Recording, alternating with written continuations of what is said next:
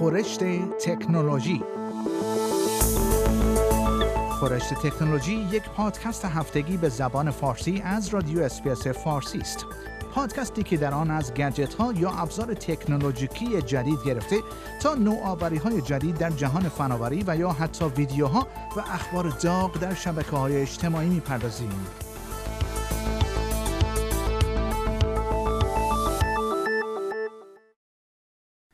شرکت تلسرا مشارکتی را با یک ارائه دهنده اینترنت ماهواره‌ای آغاز کرده است که راه را برای رقابت با شرکت اینترنتی ماهواره‌ای ایلان ماسک که استارلینک نام دارد باز کرده است. به گزارش ABC، اندرو پن رئیس تلسرا در کنفرانسی در بارسلونا اعلام کرد که این شرکت یادداشت تفاهمی با شرکت انگلیسی وان وب امضا کرده است تا در استرالیا اینترنت ماهواره‌ای مدار پایین زمین موسوم به LEO ارائه دهد.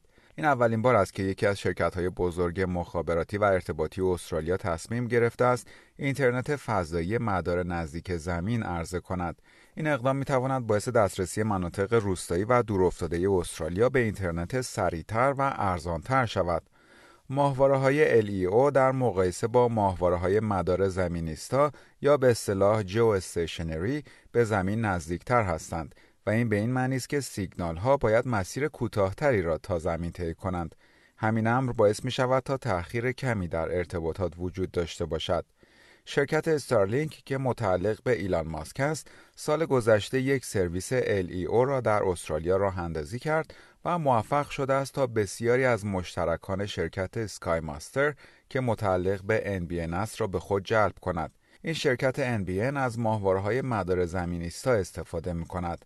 شرکت استارلینک در آوریل 2021 شروع به پوشش بخشهایی از نیو ساوت ولز و ویکتوریا کرد و سپس خدمات خود را به بخشهایی از ایالت وسترن استرالیا، ساوت استرالیا، تاسمانیا و کوینزلند نیز گسترش داد.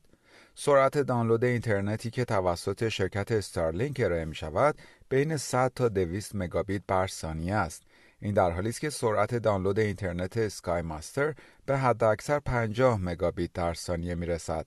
و خبر بعدی در پی تهاجم روسیه به اوکراین شرکت مایکروسافت فروش محصولات و خدمات خود به روسیه را متوقف کرده است. برخی دیگر از شرکت های بزرگ تکنولوژی از جمله اپل و Dell نیز دست به اقدام مشابهی زدند. مایکروسافت اعلام کرده است برخی ابعاد تجارت خود با روسیه را متوقف کرده است تا از تحریم های اعمال شده علیه روسیه پیروی کند. این شرکت اعلام کرده است در حال ارائه حمایت های امنیت سایبری به اوکراین است تا از این کشور در برابر حملات سایبری روسیه دفاع کند.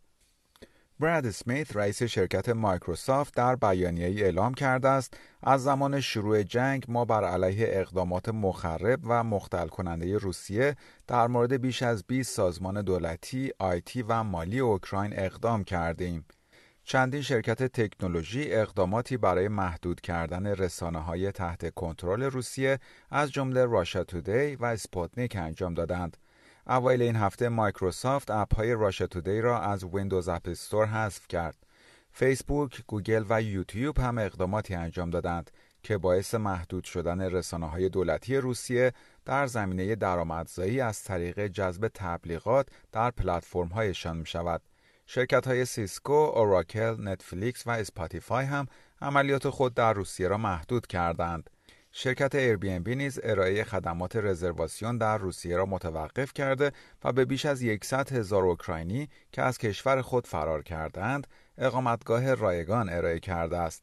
این در حالی است که شرکت های تکنولوژی چینی از جمله هواوی، علی بابا و شیائومی تا کنون از اعلام اینکه به تجارت خود با روسیه پایان خواهند داد یا نه اظهار نظری نکردند.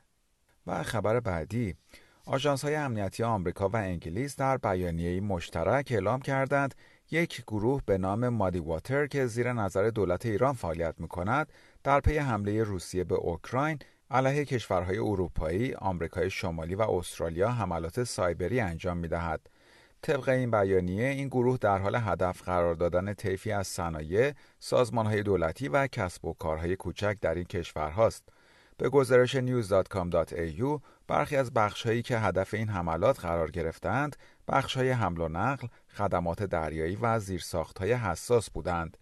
آژانس امنیت سایبری و امنیت زیرساختهای آمریکا موسوم به CISA می‌گوید گروه مادی واتر زیر نظر ایران فعالیت می کند و حوزه تخصصی آن دزدیدن پسوردها و دسترسی پیدا کردن آنلاین به سیستم های سایر کشورهاست.